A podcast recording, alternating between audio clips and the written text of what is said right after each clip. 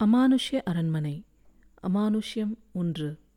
அழகான வனாந்தரம் காட்டாறு அதிவேகமாய் சலசலத்து ஓடிக்கொண்டிருந்தது. காட்டுப் புஷ்பங்கள் சலீரென்று கொத்து கொத்தாய் பூத்திருந்த மரக்கிளை ஒன்றில் ஒரு பஞ்சவர்ண கிளி அமர்ந்து தன் சிறகுகளை சடசடத்தது. சிவப்பு வண்ண அலகை திருப்பி கீழே குனிந்து நோக்கியது. தேவதை போன்ற பேரழகுடன் இளவரசி நின்றிருந்தாள். உரிமையுடன் பஞ்சவர்ண கிளி கீழே பறந்து வந்து இளவரசியின் அழகிய தோளில் உட்கார்ந்து கீ கிக்கீ என்று கொஞ்சியது. பார்த்தாயா அவர் இன்னமும் வரவில்லை. இனி அவர் வந்தால் நான் பேசப்போவதில்லை என்றாள் இளவரசி. மீனலோசினி காய்ந்த சரகுகள் பலமாய் மிதிப்படும் சப்தம் கேட்டது. இப்போது அவர் என்னை அழைப்பது போல் இருக்கிறது. சதா சர்வ காலமும் அவரது குரல்தான் காதில் ஒலிக்கிறது. ஆனால் அவருக்கோ துளியளவு கூட என் நினைவு வராது போலிருக்கிறது. பஞ்சவர்ண கிளியிடம் தனது உள்ளடக்கு கிடக்கை பற்றி செல்லமாய் புலம்பினாள் இளவரசி. இளவரசியின் முகத்தை பரிதாபமாய் உற்று நோக்கிய கிளி மறுகணம் குதூகலமாய் சிறகுகளை படபடத்தது. பார்த்திபன் பார்த்திபன் என்று கிளி மிழற்றியது. நீ அவரது பெயரை உச்சரிக்கும்போது எனது செவிகளில் தேன் வந்து பாய்கிறது. இளவரசி மேற்கொண்டு பேசி முடிப்பதற்குள் பஞ்சவர்ண கிளி சற்றென்று பறந்தது. நீயும் என்னை தனிமையில் தவிக்கவிட்டு எங்கே செல்கிறாய்? நில்! கோபத்துடன் அன்னார்ந்து பார்த்தாள். கீ கிக்கி கீ உற்சாகமாய் வட்டமிட்டு பறந்துவிட்டு பின் சற்று தூரமாய் பறந்து போனது. என்ன இது?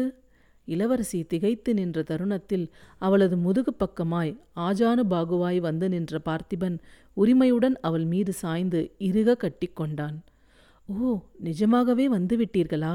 அவளது குரல் யாழை மீட்டினார் போல் மிக இனிமையாயிருந்தது உனது குரலில் கோபம் தொனிக்கிறதே கண்ணே கேட்டபடி இளவரசியின் தோள்பட்டையின் முகம் புதைத்து அழுத்தமாய் முத்தமிட்டான். உங்களுடன் நான் பேசப்போவதில்லை கோபம் தணிந்து குரல் கிசுகிசுப்பாய் வெளிப்பட்டது. நீ பேசாவிடில் உன் இனிய குரலை நான் எப்படி கேட்பதாம்? கானத்தில் காணப்படும் குயில் உன் குரலுக்கு முன் தோற்றுப்போகுமே தேவி. இளவரசியின் காது மடலில் பார்த்திபன் தன் இதழ்களால் ஒற்றியெடுத்தான். அவ்வளவுதான். இவளது கோபமெல்லாம் பஞ்சாய் பறந்துவிட்டது. பிடியிடை துவண்டது. அதீத காதலுடன் சற்றென்று திரும்பினாள். நான்கு விழிகளும் நேசமாய் மோதிக்கொண்டன. குறும்பு கூத்தாடும் கண்களால் பார்த்திபன் இளவரசியை ஊடுருவினான். கடலாய் விரிந்த கண்கள் பிறை நெற்றி கண்ணாடியாய் பளபளத்த கன்னங்கள் பன்னீர் மொட்டை போன்ற மூக்கு ரோஜா இதழ்களை பீத்து ஒட்ட வைத்தார் போன்ற அதரங்கள் மோவாயின் நடுவில் குழி வெட்டினார் போன்ற பல்லம் சங்கு கழுத்து மூங்கில் தோள்கள். பிரம்மன் தனது படைப்புத் திறனை எல்லாம் ஒன்று சேர்த்து ரசனையுடன் உன்னை படைத்திருக்கிறார் மீனலோசினி. ஆண்களுக்கு வர்ணிக்க சொல்லியா தர வேண்டும் அதிலும் உங்களுக்கு வர்ணிக்கும் திறன் சற்று அதிகமாகவே உள்ளது. ம் அப்படியல்ல உனது அதீத அழகு என்னை அப்படி வர்ணிக்க வைக்கிறது. அதீத அழகா? ஆம் அதீத அழகு என்று சொல்வதை விட பேரழகு என்று சொன்னால் அது சால பொருந்தும். இளவரசிக்கு இதை கேட்டதும் உள்ளூர மகிழ்ச்சி நீரூற்றி பொங்கியது. தனது மகிழ்ச்சியை வெளிக்காட்டிக் கொள்ளாமல் அவனை ஏறிட்டு பார்த்தாள். நீங்கள் ஒரு கவிஞன் என்பதை என்னிடம் மறைத்து விட்டீர்களே? என்ன திகைக்கிறீர்கள்? அழகாய் பொய் கூறுகிறீரே? நான் கவிஞன் அல்ல அழகையும் கலையும் ரசிக்கத் தெரிந்தவன். நான் கூறியது பொய் அல்ல கண்ணி மெய்தான். உன்னை போன்ற பேரழகியை அகிலத்தில் நான் எங்கும் கண்டதில்லை. இளவரசியின் செவிகளில் தேனோடை பாய்ந்தாற்போல் இருந்தது என்னிடம் எப்படி என்ன தனித்துவமோ? குறிப்பாய் எது உங்களை கவர்ந்ததாம்? ஓ குறிப்பாய் சொல்ல வேண்டுமா? இந்த அகன்ற அழகான மானின் மருண்ட விழிகள். அடுத்தாய் எழில் கொஞ்சம் இந்த மோவாயின் நடுவில் சிறு பள்ளம் இருக்கிறதே. அது உன் அழகுக்கு அழகு சேர்க்கிறது கண்ணே. சாமுத்ரிகா லட்சணம் கொண்ட ஒன்பது பெண்ணுக்குத்தான் இப்படிப்பட்ட சிறப்பம்சங்கள் அமையும். தேவலோகத்தில் இருக்க வேண்டிய அப்சரஸ்னி தப்பித்தவறி இந்த பூவுலகில் அவதரித்து விட்டாய். காதல் கனிய பேசியபடி குனிந்து அவளது கண்களிலும் மோவாயிலும் மென்மையாக இதழ் பதித்தான். உலக நினைப்பை முற்றிலும் மறந்தவளாய் விழிமூடிக் கொண்ட இளவரசியின் தளிர்கரங்கள் அவனது கழுத்தில் மாலையாயின. இருக அனைத்து முத்தமிட்டான் பார்த்திபன். பனிப்புகை ஒன்று கிளம்பியது. இந்த காட்சி மறைந்தது. அழகே உருவான இளவரசியின் முகம் க்ளோஸ்அப்பில் தெரிந்து முறிவளித்தது. மறுகணம்? அந்த முகம் மறைந்தது. நெற்றியிலிருந்து கோடாய் ரத்தம் வழிய ஆக்ரோஷமான கோரமான இளவரசியின் முகம் தெரிந்தது. தலையை சற்றே பெண்ணிக்கு சரித்து கடகடவென்று சிரித்தாள். பேய்த்தனமான சிரிப்பு பயமூட்டும் சிரிப்பு நடுநடுங்க வைக்கும் சிரிப்பு. அந்த சிரிப்பின் ஒளி மீண்டும் மீண்டும் எதிரொலித்தது வாரிச் சுருட்டிக் கொண்டெழுந்து அமர்ந்தான் பார்த்திபன். உறக்கம் கலைந்து விட்டிருந்தது. ச்ச கனவா இது? கனவு மாதிரியே தெரியவில்லையே. நிஜம் போல் அத்தனை யதார்த்தமாயிருந்ததே சுகமான கனவு மனதை சொக்க வைத்ததே. காதல் ரசம் சொட்டும் கனவு காட்சியில் மயங்கி போயிருந்தேனே. அழகான இளவரசியுடன் ஏகாந்தமாய் கட்டி அணைத்து கொண்டு சொர்க்கத்தில் திளைத்தேனே.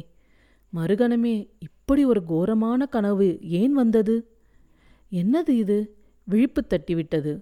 சகலத்தையும் யோசித்து அலசி பார்த்து கொண்டிருக்கிறேன். இன்னமும் அந்த சிரிப்பு சத்தம் செவிகளில் எதிரொலிக்கிறதே?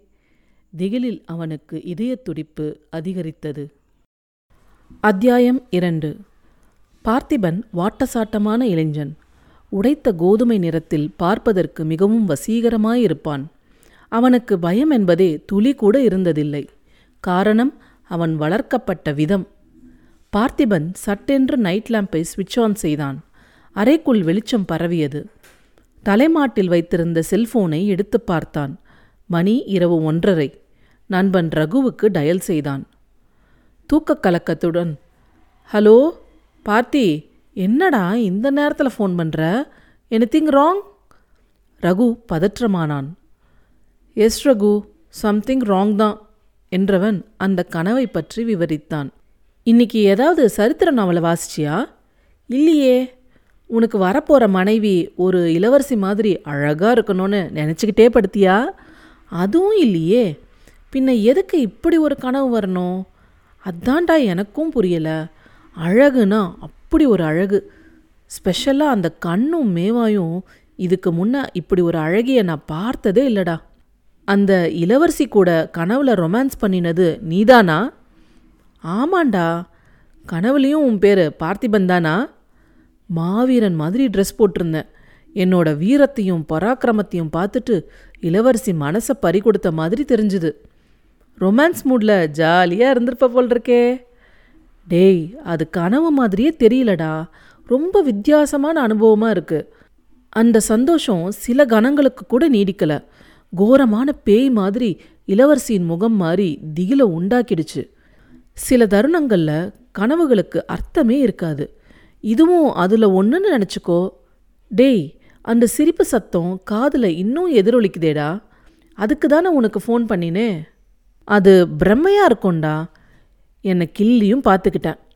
சுரின்னு வலிக்குது. நான் தெளிவாக இருக்கேன். இப்போவும் அந்த சத்தம் கேட்குதே அந்த அளவுக்கு நீ இம்ப்ரெஸ் ஆகிட்டேன்னு நினைக்கிறேன். ரெண்டாவது இன்னொரு முக்கியமான காரணமும் இருக்கிறதா என் யூகம்டா. காரணமா? நான் இன்னைக்கு திருவாங்கூர் அரண்மனைக்கு போகிறதா துணிஞ்சு என்னோட ஹையர் அத்தாரிட்டி கிட்ட பேசினல்ல ஆமாம் நீ ஒரு ஆர்கியாலஜிஸ்ட் சின்ன வயசுலேருந்து தொல்லியல் துறை ஆய்வாளராகணும்னு உனக்கு ஆசை. ஆசைப்பட்டபடியே அதே வேலை உனக்கும் கிடைச்சது. நீயும் பாழடைஞ்ச கோயில் மண்டபம் புதைந்து கிடக்கும் சிற்பம் சிதைந்து கிடக்கும் மாளிகைன்னு ஆர்வமாக ஆய்வு செஞ்சுக்கிட்டே வந்த. உன்னோட சீனியர்களை திருவாங்கூர் அரண்மனைக்கு ஆய்வு செய்ய தொல்லியல் துறை அனுப்பி வச்சது. போனவங்க போனவங்க தான். அவங்கக்கிட்ட இருந்து ஒரு தகவலும் வரல. அவங்க என்ன ஆனாங்கன்னே தெரியல. இதோட மூணு டீம் புறப்பட்டு போயிருக்கு. அவங்களுக்கும் இதே நிலை தான். இனிமேல் திருவாங்கூர் அரண்மனையை ஆய்வு செய்கிற திட்டத்தையே கைவிட்டு விட வேண்டியதுதான்னு உன்னோட ஹையர் அத்தாரிட்டி உங்ககிட்ட வருத்தப்பட்டு பேசினாரு. நீயும் துணிஞ்சு. சார் நான் அந்த அரண்மனைக்கு போகிறேன் அதை நல்லா அலசி ஆராய்ஞ்சி தெளிவான ரிப்போர்ட்டை உங்களுக்கு சப்மிட் பண்ணுறேன்னு வாலண்டியராக ஒத்துக்கிட்டேன். ரொம்ப தயங்கிட்டு தான் ஆஃபீஸர் இதுக்கு அக்செப்ட் பண்ணினாரு. நானும் நாளைக்கு காலையில் புறப்படலாம்னு தான் இருந்தேன். ஒருவேளை அந்த அரண்மனைக்கு போனால் நமக்கும் மற்றவங்களுக்கு ஏற்பட்ட கதி ஏற்பட்டுடும்னு உள்ளூர பயந்துட்டே இருந்தியா? இல்லையே நீ அப்படி பயப்படுற ஆளே கிடையாதே. நீயாகத்தானே துணிஞ்சு இந்த காரியத்தில் இறங்குன? உனக்கு வில் பவர் ஜாஸ்தி ஆச்சே. ரிஸ்க் எடுக்கிறது உனக்கு ரிஸ்க் சாப்பிட்ற மாதிரி ஆச்சே. எக்ஸாக்ட்லி த்ரில்லான அட்வென்ச்சராக தேடி போகிறவன் தான் நான். எத்தனையோ சிதிலமடைந்த மாட மாளிகைகள் அந்த புறங்கள்னு ஆய்வு செஞ்சவன் தானே. ஆய்வு செய்ய போகிறதுக்கு முன்னாடியும் சரி ஆய்வு முடிச்சுட்டு வந்ததுக்கு அப்புறமாவும் சரி. இந்த மாதிரி பெக்யூலியர் கனவு வந்ததே இல்லையேடா. பார்த்தி பயப்படுறியா?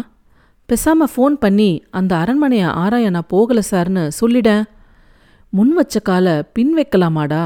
என் முடிவில் எந்த மாற்றமும் இல்லை. கண்டிப்பாக சம்மதிச்சிருப்பாங்கடா. துணிஞ்சவனுக்கு துக்கம் இல்லைன்னு சொல்லி விபூதி பூசி விட்டு ஆசிர்வாதம் பண்ணி வழி அனுப்பி வச்சிருப்பாங்க.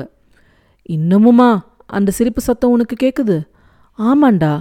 இப்போது தூரத்துலேருந்து வர்ற மாதிரி சத்தம் சன்னமாக கேட்டுக்கிட்டே தான் இருக்குது அந்த அரண்மனையில் வாழ்ந்த இளவரசிக்கும் எனக்கும் ஏதோ தொடர்பு இருக்குடா. இளவரசியோட காதலன் பேரும் பார்த்திபன் தான். உருவத் தோற்றமும் என்ன போலவே இருக்கு. இந்த கனவுக்கு ஏதோ உள்ளர்த்தம் இருக்கு. இது எதையோ எனக்கு உணர்த்துது. அது என்னன்னு தான் பிடிபட மாட்டேங்குது. இந்த சிரிப்பு சத்தம் என்னை பயமுறுத்தி அங்கே வரவிடாம தடுக்குதா? இல்லை என்னோட ஆர்வத்தை தூண்டிவிட்டு அந்த அரண்மனைக்கு ஈர்க்குதான்னு புரியல. இன்ன வரைக்கும் சத்தம் கேட்குதுன்னு சொல்றியே.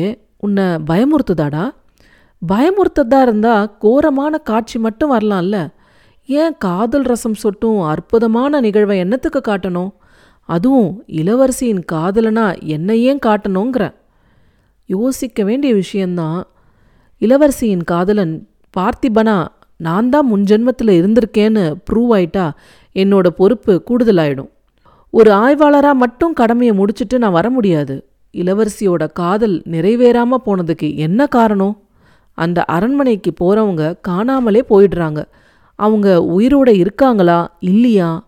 இளவரசியின் ஆவி அந்த அரண்மனையில தீய சக்தியா உலாவிட்டு இருந்ததுன்னா அதுக்கு காரணம் என்னன்னு கண்டுபிடிக்கணும். அந்த ஆத்மாவை சாந்தப்படுத்துறதுக்கு என்ன வழிமுறை இருக்கோ அதையெல்லாம் செஞ்சாகணும். எல்லாத்தையும் முடிச்சுட்டு தான் நான் திரும்பி வருவேன். ஆயில் விதிக்கப்பட்டிருந்தா திரும்பி வரேன். இல்லைன்னா இப்போவே நான் உனக்கு குட் பை சொல்லிக்கிறேன் ரகு. டே பார்த்தி நீ நான் தடுத்தாலும் கேட்க போகிறதில்ல நான் வேணும்னா உங்கூட வரட்டுமா? நோனோ வேணா ரகு. நான் போகிற இடம் கேரள வனப்பகுதியாம். அதிலும் ஒரு தீவுக்குள்ளே தான் அந்த அரண்மனை இருக்கான் சிக்னல் கிடைச்சா உனக்கு அப்பப்போ தகவல் சொல்கிறேன் உன்னோட ப்ரொஃபஷனை விட்டுட்டு என் கூட நீ வர்றது உசிதமில்ல ரகு. உனக்கு ஏதாச்சும் ஆபத்து ஏற்பட்டுடுமோன்னு பதட்டமாக இருக்குடா. ப்ளீஸ்டா உன் கூட நானும் வரனே. எனக்கு எதுவும் ஆகாது ரகு. எதை வச்சு இப்படி சொல்கிற அந்த அரண்மனைக்கு போனவங்க என்ன கதி ஆனாங்கன்னே தெரியலையேடா. இறந்து போன எங்க அம்மா ஒரு சித்தரோட தீவிர பக்தி. எங்க அம்மாவோட ஆத்மாவும் அந்த சித்தரும் எனக்கு பக்கபலமா இருப்பாங்கடா. இருக்கட்டும் இருக்கட்டும். ஆமா சித்தர்னு சொன்னியே. எந்த சித்தர்டா? பாம்பாட்டி சித்தர். ஓ அந்த சித்தரை நல்லா வேண்டிக்கோ. உன்னோட நம்பிக்கை வீண் போகாது. பத்திரமா போயிட்டு வா. சரிடா நான் ஃபோனை வச்சுடட்டுமா? பாத்தி இன்னமும் அந்த சிரிப்பு சத்தம் கேட்டுக்கிட்டு இருக்கா? சப்தம் கொஞ்சம் கொஞ்சமாக குறைஞ்சி சன்னமாக வந்ததில்ல இப்போ முற்றிலும் கேட்கல. மணி ரெண்டாச்சு நீ தூங்குடா பாய் ஜாக்கிரதை பார்த்தி பாய்டா பார்த்திபனுக்கு மீண்டும் தூக்கம் வரவில்லை. டைரியை எடுத்து எழுத ஆரம்பித்தான். வெளியே இரண்டு மூன்று நாய்கள் சொல்லி வைத்தாற் போல ஊளையிட்டன. அத்தியாயம் மூன்று. டிராவல் பேக்கை எடுத்து தோளில் மாட்டிக்கொண்டான் பார்த்திபன். இந்தா பாம்பாட்டி சித்தரோட பழைய ஓவியம். இதை பத்திரமா வச்சுக்கோ. இந்த விபூதியும் சதா உன் பர்சிலே இருக்கட்டும். எந்த கஷ்டம் வந்தாலும் மறக்காம பாம்பாட்டி சித்தரை மனசில் நென. மனமுருகி அவரை நீ வேண்டிக்கோ. உனக்கு அவர் துணையா இருந்து ரட்சிப்பாரு. அம்மா சொன்னதை மறந்துடாத பார்த்திபா. அம்மா மரகதம் இறப்பதற்கு முன் அந்த ஓவியத்தின் ஜெராக்ஸையும் விபூதி பொட்டலத்தையும் அவனிடம் தந்திருந்தாள். பர்சில் அவை இருக்கின்றதா? என்று பரிசோதித்துவிட்டு பூஜை அறைக்குள் சென்று குலதெய்வத்தை வணங்கினான். குலதெய்வ படத்துக்கு அருகில் சித்தர் தவக்கோலத்தில் அமர்ந்த ஓவியம் பிரேமிடப்பட்டு அமைக்கப்பட்டிருந்தது. குலதெய்வ கோயிலுக்கு சென்றதை விட சங்கரன் கோயிலுக்குத்தான் மரகதம் அடிக்கடி சென்று வந்திருக்கிறாள். சங்கரன் கோயிலில் அப்படி என்ன விசேஷம்? என்று கேட்டால் அது மிகப்பெரிய புண்ணியஸ்தலம் என்று பதில் அவளிடமிருந்து வரும். காரணம் பாம்பாட்டி சித்தர். பாம்பாட்டி சித்தர் ஜீவ சமாதி அடைந்த இடம் அங்குதான் இருக்கிறது. வசதியான குடும்பம். இரண்டு மூன்று தலைமுறைகள் உட்கார்ந்து சாப்பிடும் அளவுக்கு சொத்து பத்து இருக்கிறது தான் மரகதம் படித்த பெண்மணி. சோம்பி உட்கார அவளுக்கு அறவே பிடிக்காது. கணவன் இறந்த பிறகு வேலைக்கு செல்ல ஆரம்பித்து விட்டாள். அப்போது பார்த்திபன் ஐந்து வயது சிறுவன். மரகதம் ஒரு கல்லூரியில் சரித்திர பேராசிரியராக பணியாற்றினாள். சென்னையில் உள்ள யூனிவர்சிட்டியில் ஹெச்ஓடியாக வேலை பார்த்தாள். கலகலப்புக்கு மறுபெயர் உண்டென்றால் அது மரகதமாகத்தான் இருக்கும். ஹிஸ்ட்ரியா? சுத்த போர். கிளாஸ் ஆரம்பிச்சதுமே எனக்கு தூக்கம் தூக்கமாக வந்துடுமே. கொட்டாவி விட்டுட்டு சாமி ஆடிட்டு உக்காந்துருப்பேன். படுபோர் என்று சொல்லும் கடைநிலை மாணவன் கூட மரகதம் மேடம் கிளாஸ் எடுக்க வருகிறார் என்றால் சுவாரஸ்யமாக அமர்ந்து அவளது வருகையை எதிர்பார்ப்பான். அந்த அளவுக்கு நேர்த்தியாய் சிரித்த முகத்துடன் மோட்டிவேஷன் கொடுத்து கலகலப்பாய் நேரம் போவது தெரியாமல் அருமையாய் பாடம் நடத்துவதில் வல்லவள். பாடம் நடத்துவதில் மட்டுமல்ல எந்த டாப்பிக்கை எடுத்தாலும் அழகான விளக்கத்தோடு பொருத்தமான மேற்கோள் காட்டி அவள் பேசுவதை நாளெல்லாம் கேட்டுக்கொண்டே இருக்கலாம் என்று யாருக்குமே தோன்றும். ஜோதிடர் சாஸ்திர சம்பிரதாயங்களில் அதீத பற்று கொண்டவள். அளவு கடந்த தெய்வ நம்பிக்கை மட்டுமல்ல சித்தர்கள் மகான்கள் சாதுக்கள் எழுதி வைத்த நூல்களை ஈடுபாட்டுடன் வாசித்து தான் சிலாகித்து ரசித்த வரிகளை மகனிடமும் எடுத்துச் சொல்லி லைத்து போவாள். சிறு வயதிலிருந்தே அதை கேட்டு வந்ததாலோ என்னவோ பார்த்திபனுக்கும் அம்மாவை போன்றே ஈடுபாடு வந்துவிட்டிருந்தது. அந்த ஈடுபாடு நாளாக ஆக அதீத பக்தியாக முற்றி போயிருந்தது. ப்ரொஃபஸராக மரகதம் பணியாற்றியவள் என்று சத்தியம் செய்தால் கூட யாருமே நம்ப மாட்டார்கள். நெற்றியில் விபூதி கீற்று கழுத்தில் ஸ்படிகமாலை இளங்காவி வண்ணத்தில் காட்டன் புடவை அணிந்து மிக எளிமையாக தெய்வீகமாக காட்சி தருவாள். பார்த்திபனின் விருப்பத்திற்கு அவள் என்றுமே முட்டுக்கட்டை போட்டதில்லை. அவனது விருப்பப்படி தொல்லியல் துறையை தேர்வு செய்து படித்து முடித்து தொல்லியலில் இளம் ஆய்வாளராக ஆகிவிட்டிருந்தான். இவன் வேலைக்குச் செல்ல ஆரம்பித்ததுமே மரகதம் விருப்ப ஓய்வுக்கு எழுதி கொடுத்து விட்டிருந்தாள். என்னம்மா எதுக்கு திடீர்னு ரிசைன் பண்ணுறீங்க இன்னும் பத்து வருஷத்துக்கு மேலே நீங்கள் சர்வீஸ் பண்ணலாமே. பார்த்திபன் திகைத்து போய் கேட்டான். வீட்டிலே சதா அடைஞ்சு கிடந்தா உங்களுக்கு போர் அடிக்குமேன்னு கேட்டம்மா என்றான். ஆன்மீகத்தில் ரொம்ப நாட்டம் ஏற்பட்டு போச்சு. ஆசிரமங்களுக்கும் ஆன்மீக தலங்களுக்கும் டூர் அடிக்க போகலாம்னு விருப்பம். அப்படின்னா சரிதான். நீங்கள் எந்த முடிவெடுத்தாலும் அது கரெக்டாக தான் இருக்கும். முருவளித்தான் பார்த்திபன். அகழ்வாராய்ச்சி செய்வதற்காகவும் பழங்கால கோவில்கள் மண்டபங்கள் சிலைகள் சிற்பங்கள் ஆய்வு செய்வதற்காக பார்த்திபன் செல்லும் போதெல்லாம் மரகதமும் சில சமயங்களில் வருவாள். இவன் ஆய்வு பணியில் தீவிரமாய் இறங்கும்போது மரத்தடியில் அமர்ந்து மும்முரமாய் டைரியில் எதையோ எழுதி கொண்டிருப்பது வழக்கம். அப்படி மாய்ந்து மாய்ந்து ரகசியமாய் என்னதான் எழுதி வைத்தாளோ? பார்த்திபனும் அதை பற்றி எதையும் கேட்டுக்கொள்ளவில்லை ஆனால் அம்மாவிடம் ஏதோ ஒரு சக்தி இருப்பதை மட்டும் அவன் புரிந்து கொண்டான். எல்லாம் அவன் செயல். அவனன்றி ஒரு அணுவும் அசையாதுப்பா. அதே சமயத்தில் விதி வலையது எல்லாம் பகவான் செயல்னு கடவுள் மேலே பாரத்தை போட்டுட்டு கடமையை செய்துக்கிட்டே போகணும். விதிப்படி தான் எல்லாம் நடக்கும் பார்த்திபா. என்னோட அந்திய காலம் நெருங்குது. உன் கையால் கொல்லி வாங்கிட்டு போகிற பாக்கியம் இந்த தேகத்துக்கு அமையலை. மற்ற சம்பிரதாய சடங்குகளை நீ செஞ்சுட்டு மனசு தேத்திக்கணும். என்று அவள் கூறியபோது இவன் திடுக்கிட்டான். அத்தியாயம் நான்கு. அம்மா என்னம்மா சொல்கிறீங்க இனிமே நீங்கள் கோயில் குளத்துக்கு எங்கேயும் கிளம்பி போக வேண்டாம். வீட்லேயே இருங்க. நான் உங்களை பத்திரமா பார்த்துக்கிறேன் விதி வலியது கண்ணா. உங்களுக்கு அப்படி ஒரு முடிவு வரும்னு யார் சொன்னாங்க? சித்தர்ப்பா? சித்தரா? பாம்பாட்டி சித்தரா? ஜீவசமாதி அடைஞ்ச சித்தர் உங்ககிட்ட எப்படி பேச முடியும்? திகைத்து போய் அம்மாவை ஏற இறங்க பார்த்தான் பார்த்திபன். அம்மாவுக்கு புத்தி கித்தி பிசகி போச்சான்னு பார்க்குறியாப்பா நான் தெளிவாக தான் இருக்கேன். ஜீவசமாதி அடைஞ்ச சித்தரால் பல அற்புதங்கள் நிகழ்த்தி காட்ட முடியும்ப்பா இல்லை இதை என்னால் ஏற்றுக்க முடியாது. ஏதாவது பரிகாரம் இருந்தால் அது செஞ்சு அவன் பேசி முடிப்பதற்குள் குறுக்கிட்டாள் மரகதம். விதியை யாராலும் ஜெயிக்க முடியாது பார்த்திபா. உன்னை மாலையும் கழுத்துமா பார்க்கணும். பேரக்குழந்தைகளை என் மடியில் போட்டு கொஞ்சணும்னு எனக்கு தீராத ஆசைதான். என்ன செய்ய? இதை நான் ஏன் முன்கூட்டியே உனக்கு சொல்லி வச்சேன்னா நீ அப்படியே இடிஞ்சு போயிடக்கூடாது பாரு. அம்மாவோட பாடி கிடைக்கலையேன்னு தேடி அலைஞ்சு உன் நேரத்தை வீணாக்கக்கூடாது. அதனால தான் பட்டவர்த்தனமாக விஷயத்தை போட்டு உடச்சிட்டேன். உனக்கு அழகான நல்ல மனைவி வாய்ப்பா. தாய்க்கு பின் தாரம்னு சொல்லுவாங்க. அவ உன் மேலே உயிரா இருப்பா. உனக்காகவே உயிரை கொடுத்தவளா சாரி பூர்வ ஜென்ம பந்தம் அது. அதை நான் இப்போ சொல்லக்கூடாது. நீயே போக போக புரிஞ்சுக்குவ. உங்கள் ரெண்டு பேத்துக்கும் ஜோடி பொருத்தம் அபாரம். என்னம்மா? அவளை நேரில் பார்த்த மாதிரியே பேசுறீங்க? என்றான். என் மனக்கண்ணுல மருமகளை நான் பார்த்தாச்சுன்னு வச்சுக்கோயேன். இதமாய் அம்மா முருவளித்த போது இவனுக்குள் வலித்தது. அவள் கூறியது இரண்டே மாதங்களில் நடந்தேறிவிட்டது. கொல்லிமலை ஆசிரமத்துக்குச் சென்ற மரகதம் திரும்பி வரவில்லை.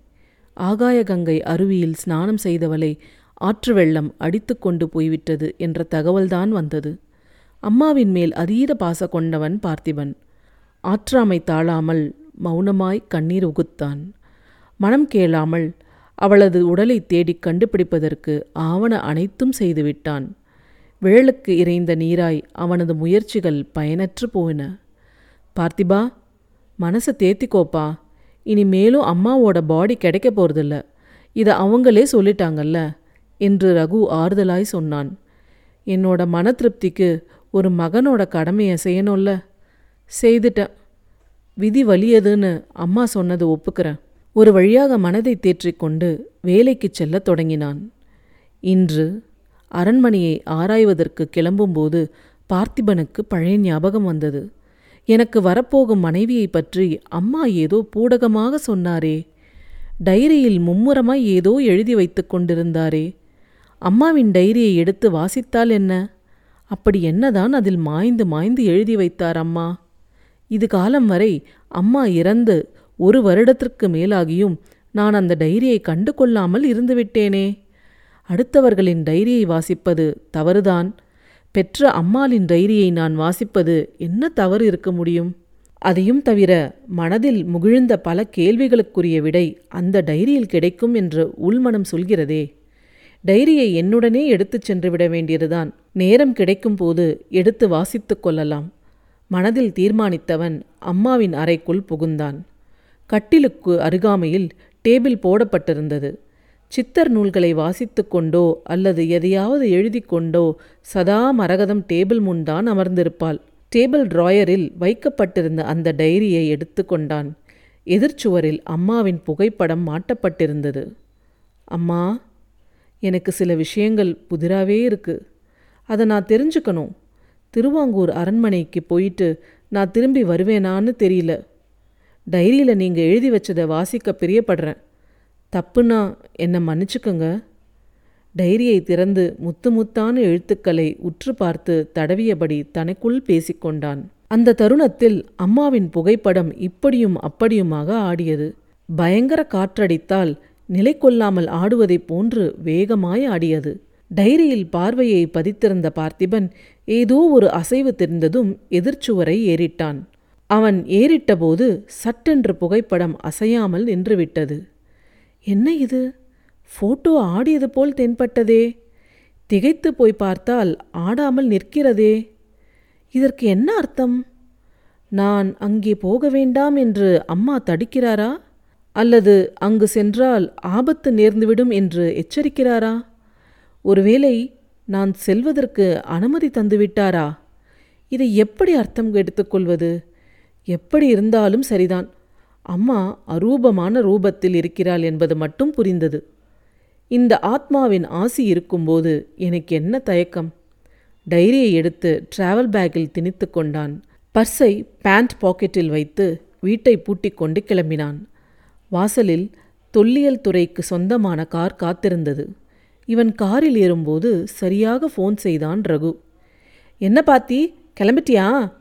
ஆமாண்டா காரில் ஏறினேன் கரெக்டாக நீ கூப்பிட்ருக்க உன் கார்லையா போகிற இல்லை டிபார்ட்மெண்ட் அனுப்பியிருக்கு. மதுரை வரைக்கும் இந்த கார் வந்து ட்ராப் பண்ணும். அதுக்கப்புறம்? மதுரையிலேருந்து வேற ஒரு ஜீப் அரேஞ்ச் பண்ணியிருக்காங்க. நேராக கேரளா வனப்பகுதிக்கு போயிட்டு அங்கேருந்து போட்டில் திருவாங்கூர் போகணும். ஓகேடா. டேய் ஜாக்கிரதடா கவனமாயிருடா. திரும்ப அந்த சத்தம் கேட்டுதா? ம் இல்லைடா. நீ ஒரி பண்ணிக்காத. நான் அங்கே போனதும் பேசுகிறேன் பாய் இருட்டு இன்னமும் விலகவில்லை. கார் விரைய ஆரம்பித்தது. எதேச்சையாக எதிரில் இருந்த ரியர்வியூ மிரரை நோட்டமிட்டான். இரு பெரிய விழிகள் பேய்த்தனமாக கொலைவெறியுடன் இவனை உற்று நோக்கிக் கொண்டிருந்தன. மறுகணமே அந்த விழிகளில் ரத்தம் பாய்ந்தாற்போல் இரத்த சிவப்பாய் மாறின. திக்கென்று அதிர்ந்தான் பார்த்திபன். இந்த பாகம் இத்துடன் முடிவடைகிறது. இந்த கதை உங்களுக்கு பிடித்திருந்தால் தொடர்ந்து வரும் அடுத்த பாகத்தையும் கேட்கவும். நன்றி.